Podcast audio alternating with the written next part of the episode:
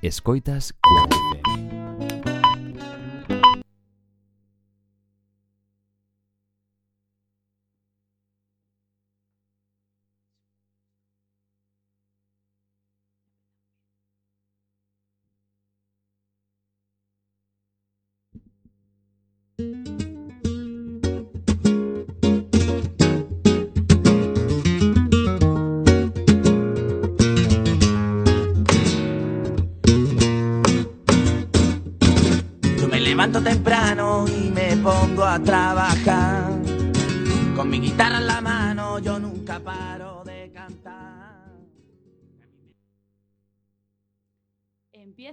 Radioactiva, el programa del refugio del albergue Padre Rubinos.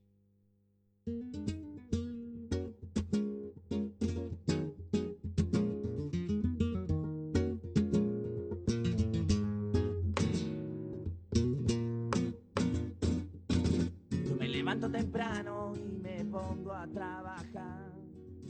Con mi guitarra en la mano yo Empieza Radioactiva, el programa del refugio del albergue Padre Rubinos.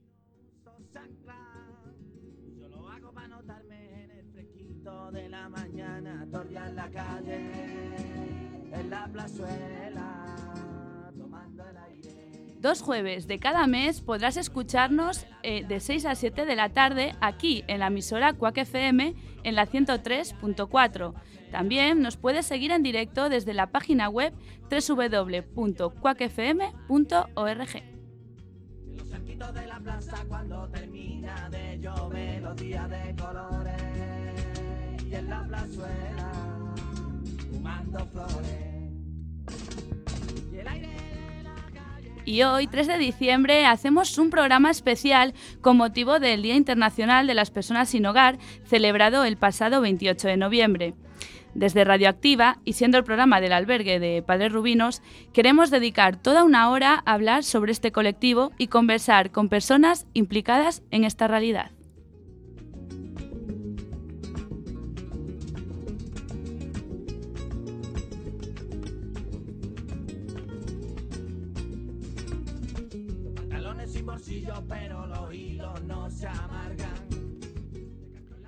Comenzaremos leyendo un manifiesto elaborado por las personas que acuden al albergue día a día.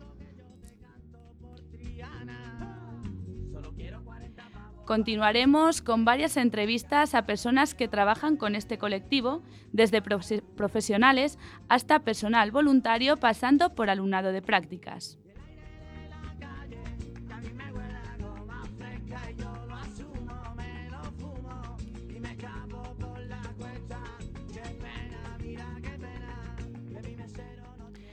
Todas ellas tienen algo que decir, compartirán su experiencia con nosotros y nos contarán al detalle sus vivencias. A continuación, Luis Velasco nos trae unas declaraciones de viandantes sobre el tema que nos ocupa hoy, el de personas sin hogar.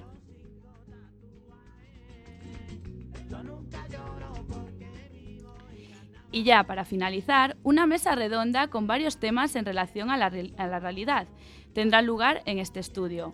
No os lo perdáis todo en unos minutos aquí en Radioactiva. Este programa está realizado por muchas personas del refugio del albergue Padre Rubinos. Algunos nos acompañarán hoy aquí con sus voces y otros nos escuchan desde el refugio. En la parte técnica se encuentra Alba Puente y yo soy Clara de Vega. Empezamos.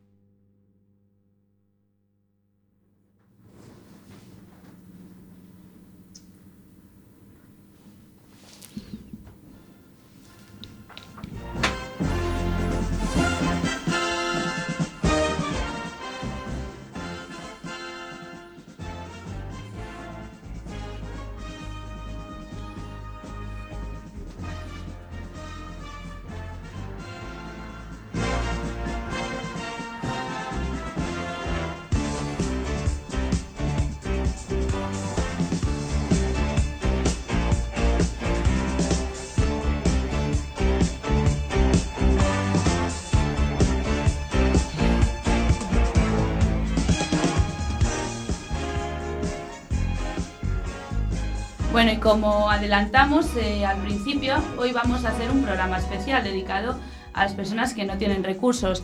Para ello nos acompañan, como siempre, eh, unos fantásticos colaboradores. Tenemos aquí a mi derecha a Luis Velasco. Buenas tardes, Luis. Buenas tardes, Clara. Buenas tardes, Jesús. Muy buenas tardes y gracias por la invitación. Buenas tardes, Jesús Solariño. Buenas tardes y gracias.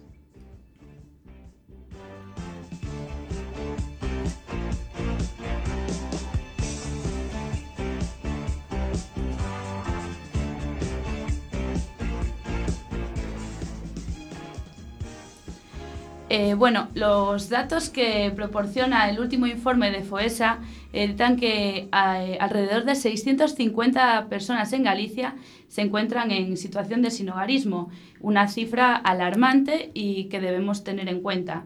Desde el albergue se intenta mejorar esta situación y proporcionando herramientas para que esta, esta realidad mejore.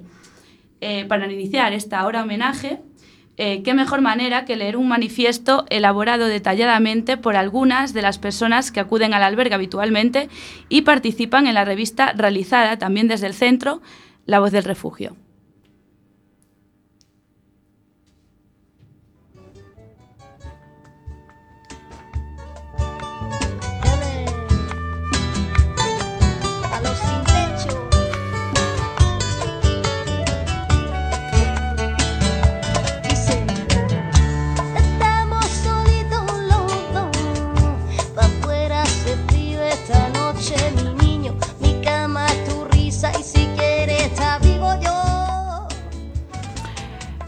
Todos los españoles, según la Constitución, tenemos derecho a una vivienda digna, trabajo, sanidad, educación, justicia, ocio, etc.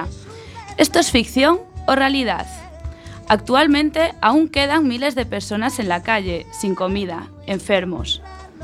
¿Qué pasa con la cantidad de viviendas construidas que siguen sin habitarse?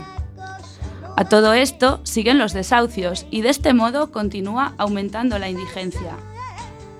¿Son suficientes los medios que existen para solucionar estos problemas? Los sin techo pensamos que tendrían que estar garantizados todos estos derechos constitucionales. Hay diferentes tipos de personas sin techo. Las hay que ya no se ven capacitadas para afrontar la vida y por ello se hunden cada vez más. Y otras que, que por problemas que han tenido se ven sin nada y cansadas de luchar. Bajan los brazos durante un tiempo hasta que se dan cuenta de que valen para muchas cosas y con un poco de ayuda de los servicios sociales vuelven a cumplir sus sueños, aunque esto implique empezar de cero. Estas personas, cuando su salud se lo permite, consiguen ganar.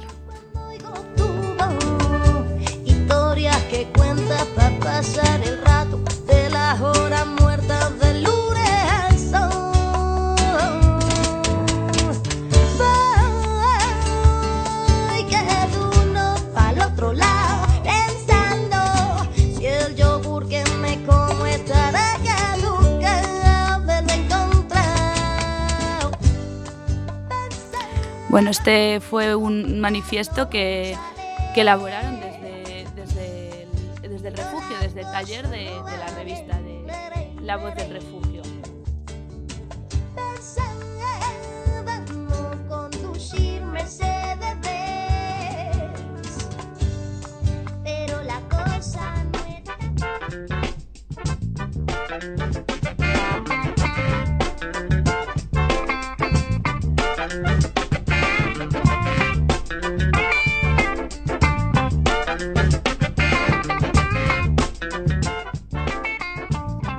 Recordamos que seguimos aquí en Radioactiva en el programa del albergue del refugio eh, Padres Rubinos cuando son las 6 y 9 minutos.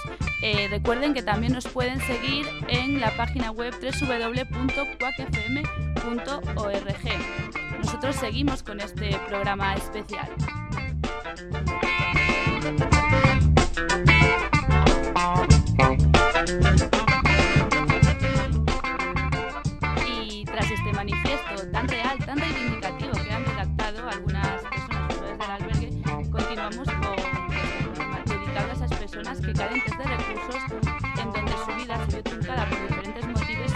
Para seguir adelante.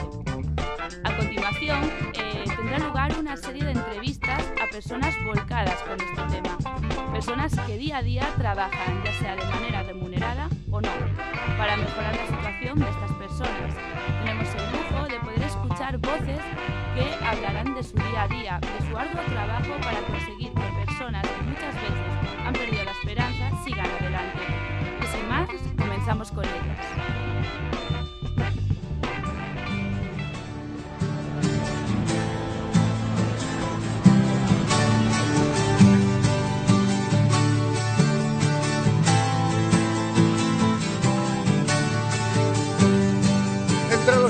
De la última lluvia.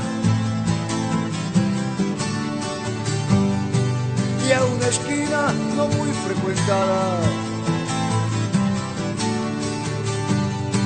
de una ciudad sucia y olvidada.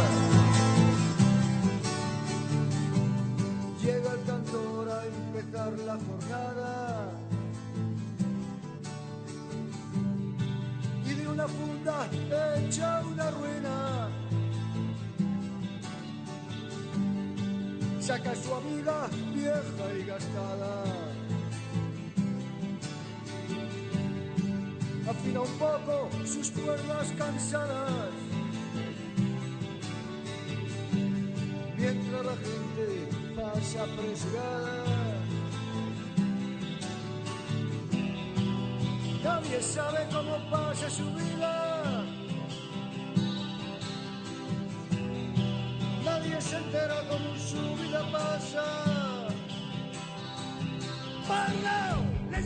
No se oye.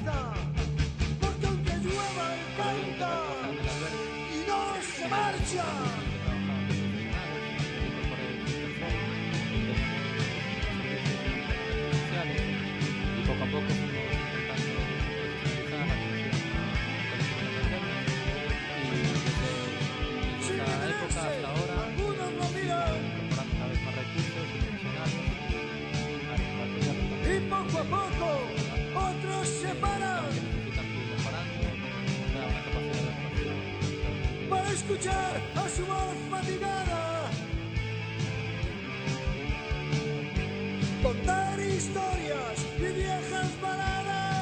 Fundamentalmente, un esfuerzo en la coordinación de los recursos existentes. El trabajo en red eh, hace que se eviten duplicidades y los recursos sean utilizados de manera más eficiente. Eh, que una buena descripción de los servicios que atienden a personas sin hogar, un reparto de tareas Pues función de las para necesidades del colectivo, eh, un liderazgo institucional nos permitiría ser más eficientes y con los mismos recursos quizá llegar a Promesas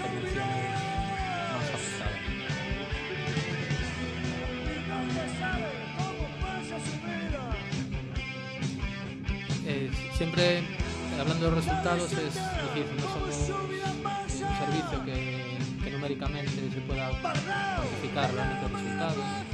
Eh, sí que tenemos datos de ocupación, datos de servicios prestados.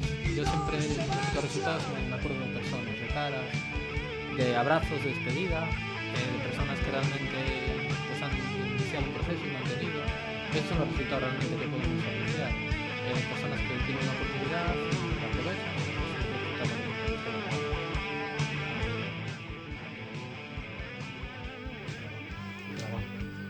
pues, es es lo que te comento. eh, es un trabajo difícil donde ves realidades muy complicadas, que te da muchas oportunidades de madurar, de, de interpretar diferente tu, tu propia realidad. Y la satisfacción, pues quizá no es diaria, porque el, el día a día no te deja verla, pero son grandes satisfacciones, ya te digo, por, por abrazos de despedida, por satisfacción de ver gente que, que mantiene procesos que inició contigo tiempo atrás. Creo que es la mayor satisfacción. Muy bien, muchas gracias. Eh, vamos a continuar con Pablo. Pablo es trabajador de la cocina económica. Eh, Pablo, cuéntanos un poco tu labor, tu día a día. Buenas tardes a todos y a todas. Bueno, pues mi, mi día a día empieza en torno a las, a las 7 de la mañana, de, de lunes a, a sábado. Y bueno, pues un día, un día normal en la, en la cocina económica. Nosotros somos un recurso asistencial que, bueno, pues eh, abrimos solo por las mañanas, abrimos, abrimos todos los días del año pero en horario solo de, de mañana. ¿no? Y por la parte que me toca como trabajador social de la entidad y que hago esa atención individualizada a las personas, pues bueno, atiendo pues, una, una media de 15 personas eh, diarias y bueno, pues el trabajo se centra eh, pues, eh, un poco en, en, lo mismo que hacen los compañeros del refugio, ¿no? en, que la, las personas pues accedan a unas mínimas condiciones de, de, vida en relación con su situación de sin hogar. Hay tres ámbitos básicos de, de trabajo de la persona desde mi punto de vista, eh, que son mm, alojamiento, salud y recursos económicos. Yo a lo largo de estos años he podido comprobar que trabajando en esos tres ámbitos al mismo tiempo y a un mismo nivel y de manera intensiva, eh, la mejora en uno de ellos, eh, por no decir en, en, en, dos o en los tres, eh, repercute directamente en, en la mejora de la situación global de la persona. Y en eso estamos desde la perspectiva de un recurso asistencial que nosotros ofrecemos, digamos, eh, la cobertura de, de cuestiones de, de, eh, del día a día básicas, pero, sí. pero no disponemos de, de alojamiento, ¿no? Como, como, en este caso refugio. Claro, y cuéntanos un poco, eh, porque vimos una situación en la que muchas personas que nunca pensaron acabar en un comedor social, desgraciadamente tienen que acudir. ¿Con qué limitaciones nos encontramos a la hora de gestionar esta demanda asistencial que desgraciadamente va en aumento? A ver, nosotros a día de hoy afortunadamente, digamos, no, no tenemos que limitar la, la, atención, ¿no? Eh, gracias, pues, en este caso al apoyo de los, de los socios, de los donantes de la, de la ciudad, ¿no? Eh, En, en este caso, pues mmm, sí que vemos que, sobre todo en los últimos años, eh, las consecuencias de, de, la crisis económica que, es, eh, que fue real y, y, es real, las consecuencias son reales todavía, pues sí que hemos notado un incremento de, del número de personas que, en, que, que acuden a la entidad. ¿no? Eh, en ese sentido, pues bueno, eh, nosotros eh, procuramos prestar esa atención básica en relación con, los servicios de comedor, la lavandería, las duchas, el desayuno, el centro de día, el espacio que tenemos de, libre acceso y a partir de ahí, pues bueno, pues intentar ayudar a, a, la, a, cada persona, dar una respuesta pues, individual en función de las necesidades que, que plantee. Las limitaciones, evidentemente, siempre van a estar ahí, ¿no? Eh, limitaciones, eh, sobre todo, pues eh, básicamente en el, en el, plano económico, ¿no? La capacidad de ayuda económica de las entidades eh, sociales es, es, es, limitada, ¿no? Y por encima de todo, como los compañeros del... Deberíamos pedir, pues, un esfuerzo a la Administración trabajo es complementario, como decía Jorge, es un, es un, trabajo, es un trabajo en red y yo siempre hago el mismo planteamiento, es decir, la persona en este caso es la protagonista eh, de, de, del momento y las entidades estamos ahí para aportar eh, lo, que, lo, que, lo que podamos. Entonces, eh, en este caso, a lo mejor una persona pues come y desayuna y lava la ropa en la cocina económica, pero luego cena y duerme en el refugio. ¿no? Y esa es la idea. Y otro, al mismo tiempo pues, tramita una prestación económica en los servicios sociales municipales, ¿no? para hacer así una pincelada. Y esa es la idea. De esa manera, con el esfuerzo conjunto, la persona pues sale, sale a flote y consigue esas condiciones mínimas a las que hacíamos referencia. Te hago la misma pregunta que a Jorge, una pregunta un poquito más personal. ¿Qué satisfacción te produce el trabajo, esa entrega diaria?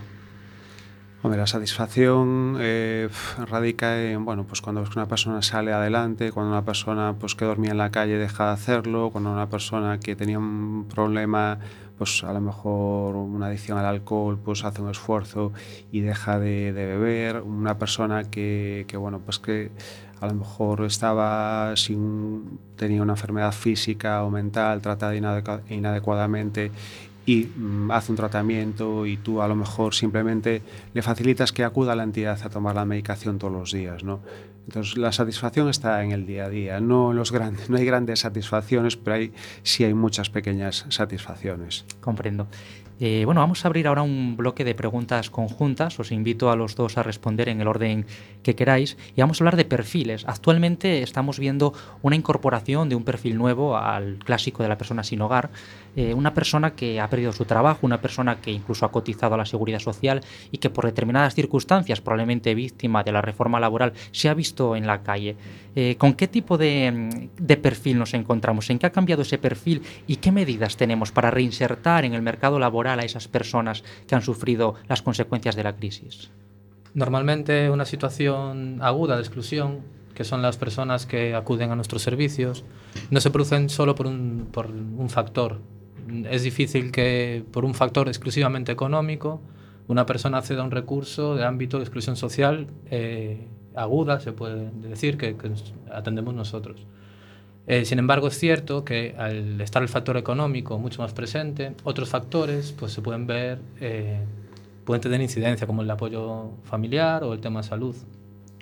Entonces, bueno, sí que hay un nuevo perfil. Eh, tampoco en, entiendo, por lo menos desde el refugio, que hemos recibido una gran presencia de, de, nuevos perfiles. Sí que en el año, entre el año 2009 y 2010 sí que observamos mucha gente eh, proveniente del ámbito de la construcción, que por ser sobre todo personas de origen extranjero, que al no tener vínculos familiares y apoyos tan consolidados, quizá de manera transitoria sí que se notó un aumento elevado.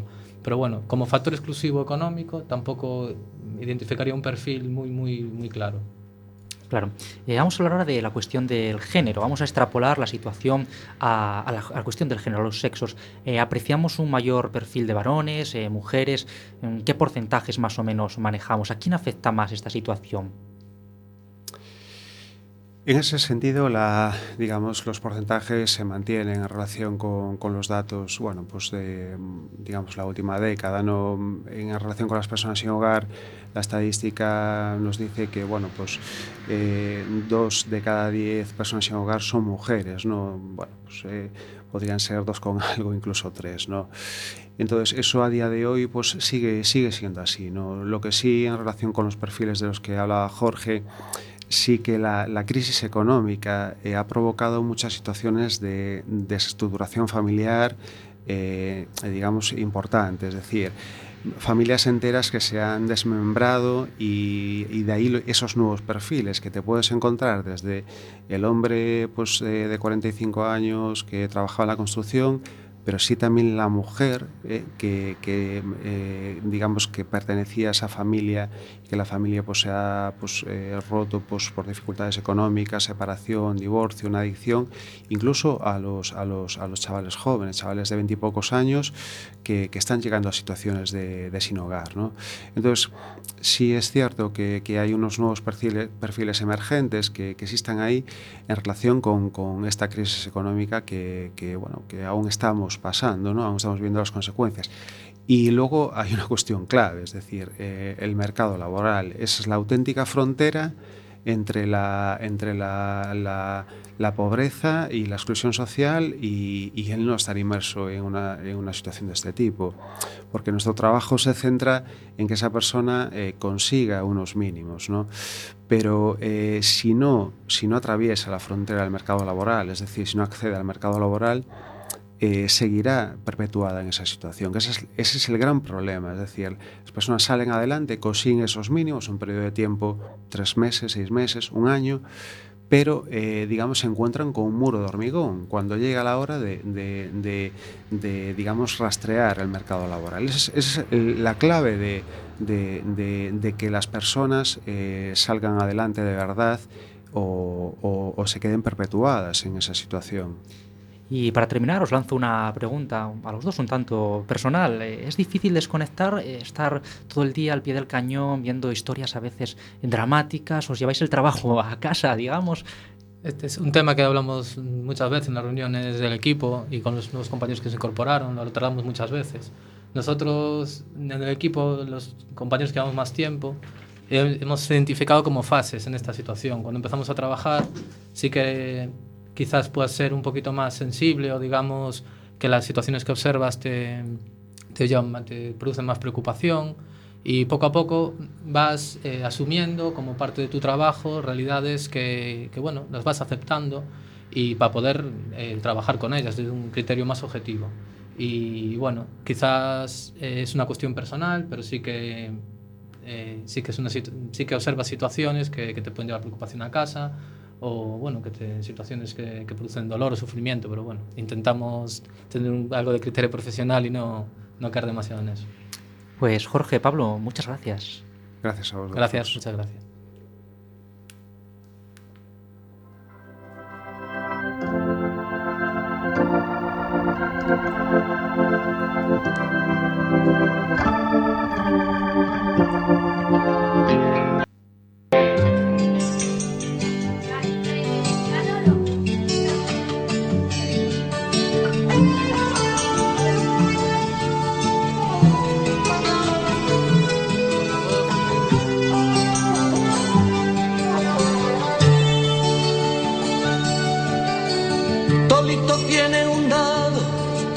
Paloma, una tos y una copa llena de vino. Y unas ropas con polvo de los caminos, caminos que jamás llevaban a Roma. Mago de las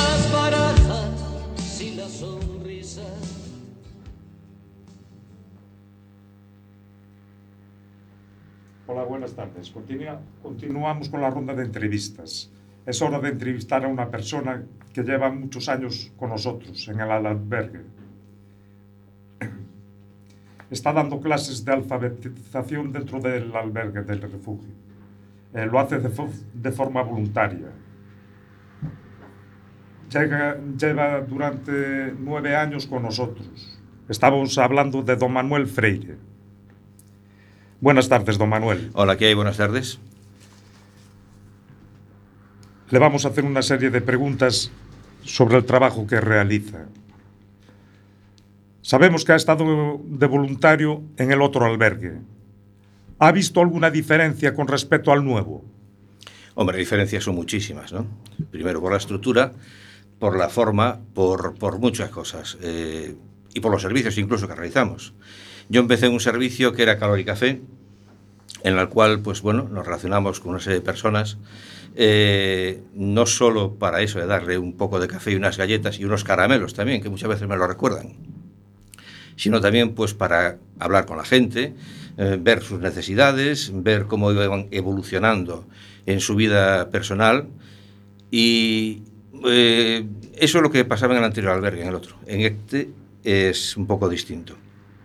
Yo en particular estoy ahora simplemente con clases de alfabetización, algo de matemáticas, bueno, cosas de ese tipo. Eh, también tengo muchísima relación con la gente, no cabe duda, pero ya es un poco distinto. Eh, buen ambiente también, pero un poco distinto.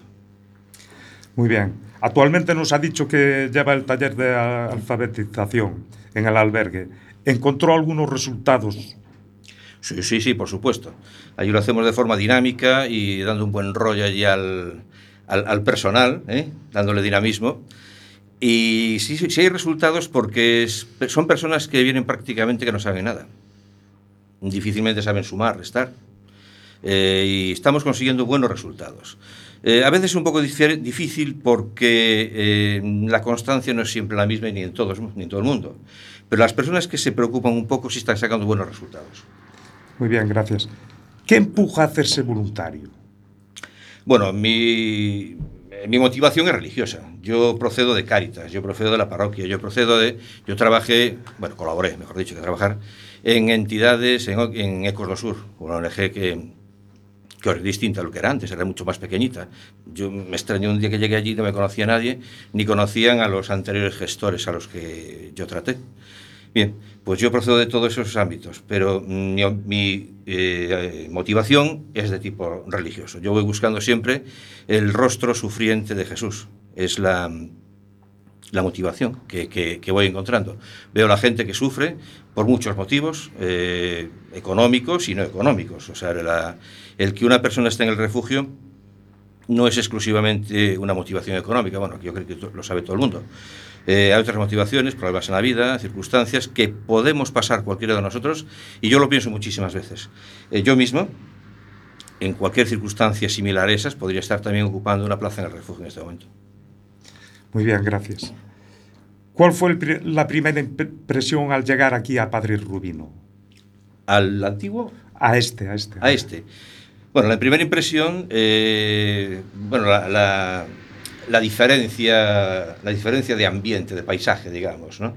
Estábamos acostumbrados a una estructura mucho más pequeña, mucho más de ambiente ca- casi, casi más familiar, yo creo que ahora incluso. Ahora todo se desparrama un poco, está todo muy distribuido y, bueno, se aprecia esa, esa pequeña diferencia de, de encontrarnos en un ambiente mm, quizás menos íntimo, menos familiar de lo que vivíamos en el otro. Quizás también sea con motivo del diferente servicio. Antes era un servicio distinto, te repito, de repartir café, charlar con la gente. Era más importante, yo creo que incluso el charlar que el, que el café y las galletas. Ahora, bueno, yo mantengo una relación cordial con, con los participantes que no alumnos, ¿eh? y, y también lo pasamos muy bien, y nos divertimos eh, y aprendemos cosas. Pero, repito, lo de antes, el ambiente es distinto, se aprecian cosas distintas. Es- además es evidente, tiene que ocurrir. Un cambio implica estas cosas. Muy bien. Desde una perspectiva un poco más amplia, su labor social cree que desempeña, que desempeña el voluntariado.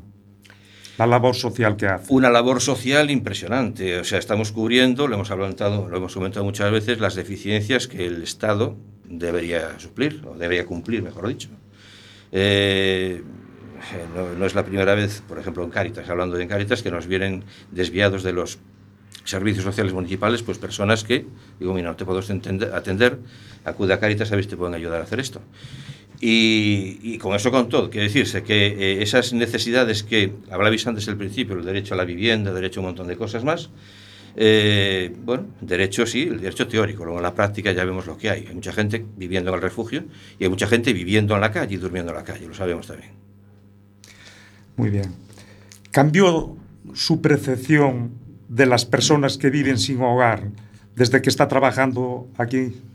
Bueno, el conocimiento de las personas vivan en una circunstancia u otra implica un cambio también de percepción de, de- de la realidad. Con cualquier persona pasa, no es necesario que sea representante del refugio. Pero en particular, sí es cierto. Yo estaba acostumbrado al ambiente de, de Cáritas y un, de Ecos do Sur incluso, que eran unos, eh, era una, un ambiente social un poco menos grave, vamos a decir, que el que se vive aquí. Aquí es mucho más fuerte. Aquí las personas están sin hogar, están sin techo. Eh, en Caritas tú puedes estar ayudando a una persona que tiene un determinado problema económico, a lo mejor es circunstancial, pero bueno, que tiene una casa, que tiene, tiene o está alquilada, vaya. Eh, aquí ni alquiler ni propiedad. Aquí es literalmente el techo, el cielo, aunque suene un poco ridículo lo, de, lo del techo del cielo, pero bueno, es lo que hay. Mucha gente viviendo en la calle, durmiendo en cartones, y eso es, es, indigno de, de un ser humano, una persona simplemente. Muy bien. Desde el punto de vista que, de su experiencia, ¿qué animaría a plantear a la gente el voluntariado? Dije antes que cualquier persona en determinadas circunstancias se puede encontrar en esta situación. Cualquiera de nosotros, eh, las personas que vivimos, que trabajamos, en determinados momentos eh, vivimos circunstancias que pudieron volcarnos a, a lo que muchas otras personas están viviendo. Hombre, pues no sé, quizás eso pensar un poco, aunque sea solo pensar a lo mejor en ti. Yo pienso un poco más en los demás porque ya digo, procedo de un ámbito que eh, me implica, me obliga a, vivir un poco la vida de los demás. Y, y, eso es lo que me incita a mí, es decir, buscar ese, ese, ese, sufrimiento de las personas para tratar de aliviarlo, para tratar de aliviarlo siempre. Bueno, don Manuel, muchas gracias por el tiempo que nos ha dedicado. No hay de qué, muchas gracias a ustedes.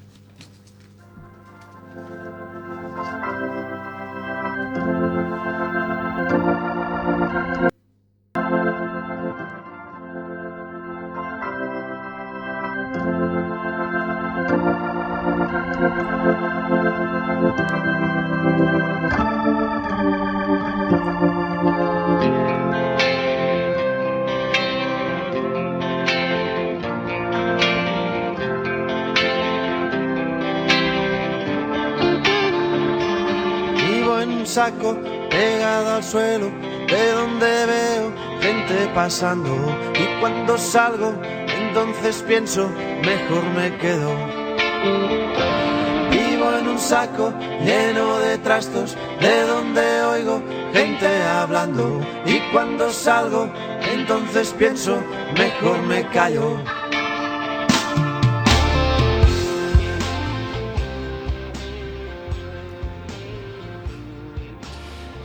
Hola, buenas tardes.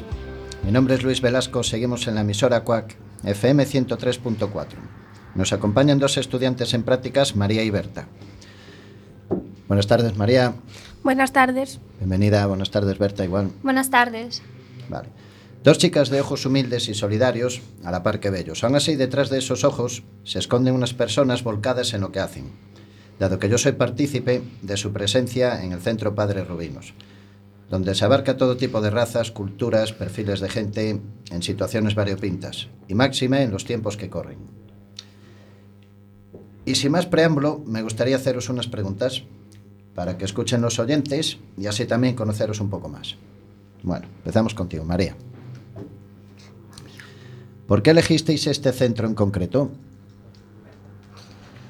Eh, a ver, pues eh, mientras estaba estudiando vimos varios recursos, pero hicimos una visita al centro de Padres Rubinos, a las instalaciones nuevas ya.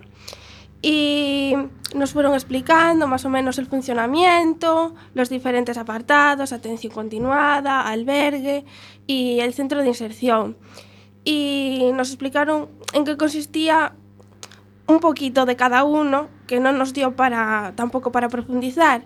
Y yo salí de allí ya con esa sensación de tengo que saber qué se hace aquí y no sé, me picaba la curiosidad. Entonces eh, dije, pues quiero hacer las prácticas ahí. Bien, bien, bien, está bastante bien. Esta es para ti, Berta. ¿Qué te llevó a estudiar educación social? Pues siempre desde pequeña pues quise dar un porqué y entender más el origen de las desigualdades y de las problemáticas sociales que, que bueno, yo personalmente observaba en mi entorno y así poder actuar en, en esas realidades. Y la verdad es que trabajar con personas es duro muchas veces, pero también muchas veces es muy gratificante. Sí, eso está bien. Bueno, seguimos contigo, María. ¿Qué, ¿Qué, creías que te ibas a encontrar y qué es lo que te has encontrado en el centro, Padre Rubinos? A ver, pues la verdad eh, no quise entrar con demasiados perjuicios porque muchas veces desde la calle pues dicen, uy, personas sin hogar y la gente tiene ciertos perjuicios, ¿no? Y me dijeron, eh, a lo mejor tú no vales, eres demasiado sensible para trabajar ahí porque se pueden ver situaciones duras. Y dije yo, pues precisamente porque soy sensible, quizás es porque puedo ayudar a esa gente y aportar mi granito de arena. Entonces, eh,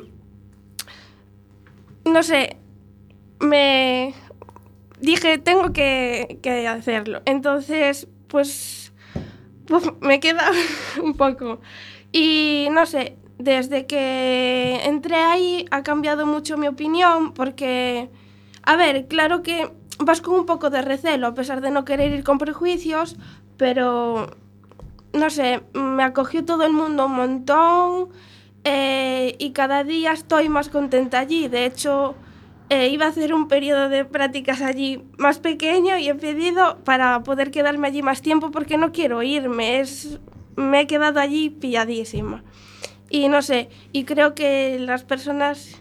Eh, eh, que los perjuicios que se tienen de las personas sin hogar es porque muchas veces en la sociedad eh, no nos paramos ni siquiera un minuto para hablar con ellas y saber cómo son, porque son personas normales y corrientes. Eso sí, eso es la verdad. Seguimos contigo, Berta. Cuéntame un día, un día en el Padre Rubinos, por ejemplo, un día que vas tú para allí. ¿Cómo es un día a día tuyo? pues la verdad sería interesante analizar los días en Padre Rubinos, porque ningún día es igual y bueno, sabes eh, cuándo entras, pero nunca sabes cuándo vas a salir ni, ni nada. Y bueno, a primera de la mañana pues siempre hay gente fumando que te está recibiendo, te dice buenos días. Eh, luego abrimos consignas en atención continuada Y, y nada, ya ponemos música desde primera hora de la mañana, pues para animarnos un poquillo y ya empezarnos a desperezar.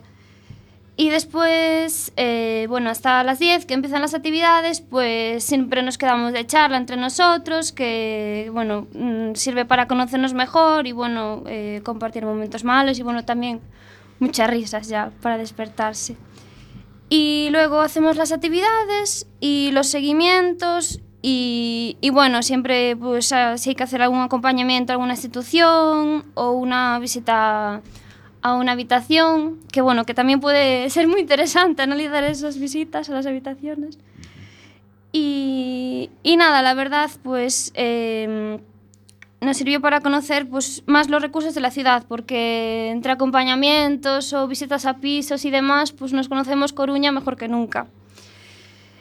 Y Y nada, que cada día, pues con cada historia de los usuarios, pues que quieran compartir con nosotros, pues llevamos un aprendizaje más que guardar en la mochila para luego en un futuro, pues ya eh, pues ser buenas educadoras sociales o intentarlo, por lo menos. Sí, eso es lo que te iba a decir yo, que la verdad que otra cosa, bueno, será, pero que ese aprendizaje bastante porque tratas con diversos tipos de gente, no vas a una cosa concreta, ¿no? Si tienes qué va a pasar, cómo va a ser, qué va a ser, porque cada día es una persona diferente.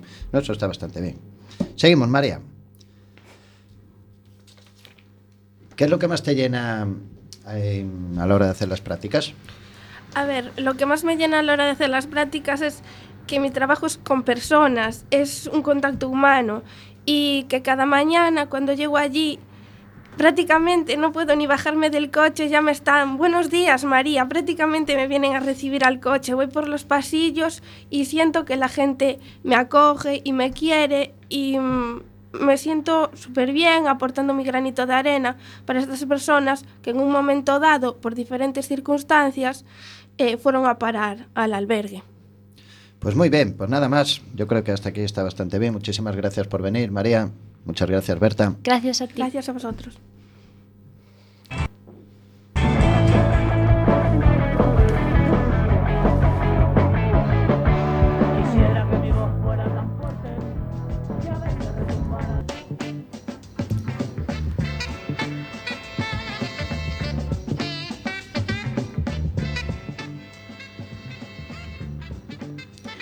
Bueno, y nosotros seguimos aquí en Radioactiva en el programa del albergue del refugio de, de Padres Rubinos, eh, cuando son las 6 y 41 minutos. Eh, estamos en Cuac FM, la 103.4. Recordad que también os podéis seguir en la página web www.cuacfm.org. También recordad que tenemos un programa especial, especial dedicado a las personas sin hogar en relación al pasado 28 de noviembre, que fue el Día, el día Internacional de, de estas personas. Eh, ya hemos escuchado las declaraciones de, bueno, de las personas que trabajan a diario con ellas, que, que se dedican a, a este tema y, y profesionales sobre todo, ¿no? Eh, ahora toca escuchar un poco a las personas de la calle, qué piensan los viandantes, si hay muchos prejuicios alrededor de estas personas. Eh, y bueno, para responder a estas preguntas, nuestro intrépido reportero Luis Velasco eh, ha salido a la calle y para preguntar directamente por estas cuestiones. Bueno, ¿qué tal Luis?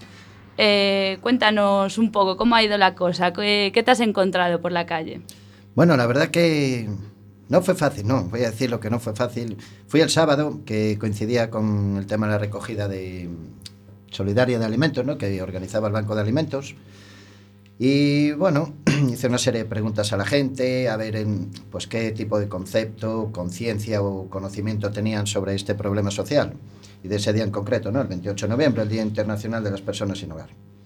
Reitero que no fue fácil, porque la gente sufre mucha desconfianza, aun yendo con una cámara y con un micro por ahí como si fueras todo en plan reportero y tal, aún así no se paran. Pues imagínate yendo con un teléfono móvil, ¿no? Y una persona, pues un poquitín como soy yo, que soy echada para adelante, que la gente pues como que se asusta y parece que lo primero que tal que les vas a pedir o tal.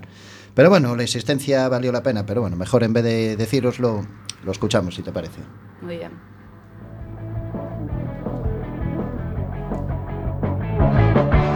Quisiera que mi voz fuera tan fuerte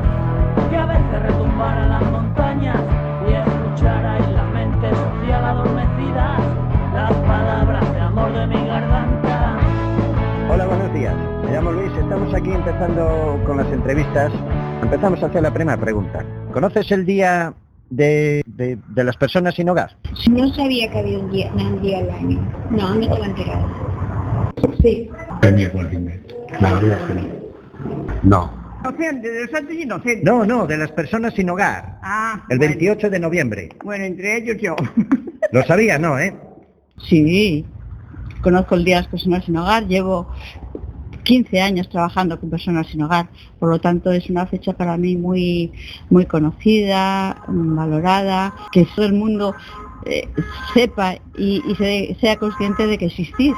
Mm, No me gustan mucho los días de, porque creo que los días de las personas sin hogar son todos los días. El que había un día... No Al año, sabía. una vez al año. No sabía que había un día, un día al año. No, no estaba enterada. ¿Has tenido o conoces así cerca de tu familia o algún amigo allegado cercano que acabara en una situación desfavorecida? Conozco gente de la calle que me cuenta su historia, nada más. Porque en este trabajo he estado en, en el parque y he conocido hombres y mujeres que, que se han quedado sin trabajo y han tenido que estar viviendo. Aunque muriese. Sí. Algo, algo, algo, algo hubo. Algo, hay, ¿eh? Vale. Algo o sea, que le, que le toca hacer que usted es conocedora. Sí. Por suerte, no. Sí que tengo, sí que tuve una persona, un familiar que también mm, por, problemas personales salió de, de su familia y al final no sabemos dónde acabó. ¿Cuáles crees que pueden ser las causas de que la gente pues termine en la calle? Al quedarse sin trabajo, la familia se desintegra, no pueden pagar nada y ¿qué, qué les queda? No tienen, no tienen ayuda porque no reciben ayuda hasta cierto límite nada más y entonces es esa la situación que está viviendo el país. La falta de trabajo y de familia. Las económicas. Con las drogas. Malos tratos en la casa, no les dan la comida o algo. O lo eche la mujer, porque aquí aún hay uno echado. Para mí hay varias causas. A veces es el trabajo, a veces la vida que llevan o la que llevaron. Es mala sociedad. También les ayuda un poco a todos. Eh, las causas son múltiples, no hay una única causa y cada uno tiene las suyas. Podemos sintetizarlas en problemas familiares, problemas personales, problemas estructurales, acaban sin trabajo, se quedan, se acaban los recursos económicos que había en, la familia, salen a buscar trabajo, en esta situación de crisis no es fácil encontrar trabajo, se dan situaciones de calle, en la calle lo que se encuentra pues son a veces eh, posibilidades de, de empeorar más su situación personal que favorecerlas. ¿Qué opinión le merece a usted las personas que están por la calle? Usted, por ejemplo, ve un indigente o ve una persona así transeúnte, ¿qué opinión le merece para usted esa persona? El mismo respeto que las otras personas que tienen trabajo. No tiene nada que ver. No tiene nada que ver. Siento pena, me dan pena. Me parece lamentable que una persona pueda llegar a, a ese extremo de no tener un hogar. Ni un hogar, ni un plato de comida. Esto me parece lamentable todo eso. Que en este siglo que estamos viviendo sucedan esas cosas. Eso me indigna totalmente. ¿Y cuál crees que sería la solución o qué crees que se debería hacer para intentar mejorar el tema este de las personas sin hogar? Es muy complicado. Unas no, unos no quieren casa, otros están a gusto ya con esa vida. No hay ni estos aparte de ellas. A ver, eso no es- hay gente que realmente eh, quiere salir.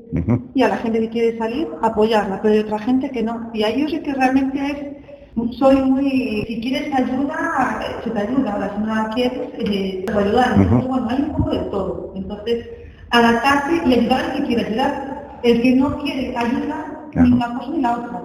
Algo, algo, algo se podrá. El trabajo lo dicen y después no es. Ay, papá, papá, papá, papá, papá, y después no es. Claro, no es tanto como les prometen. Difícil. Más se más trabajo. Más facilidad en, de poder entrar en cursos que valieran para orientar laboralmente y que fuesen pagados, aunque fueran mal pagados. Más apoyo social, quizás. Y hasta aquí las entrevistas de Luis.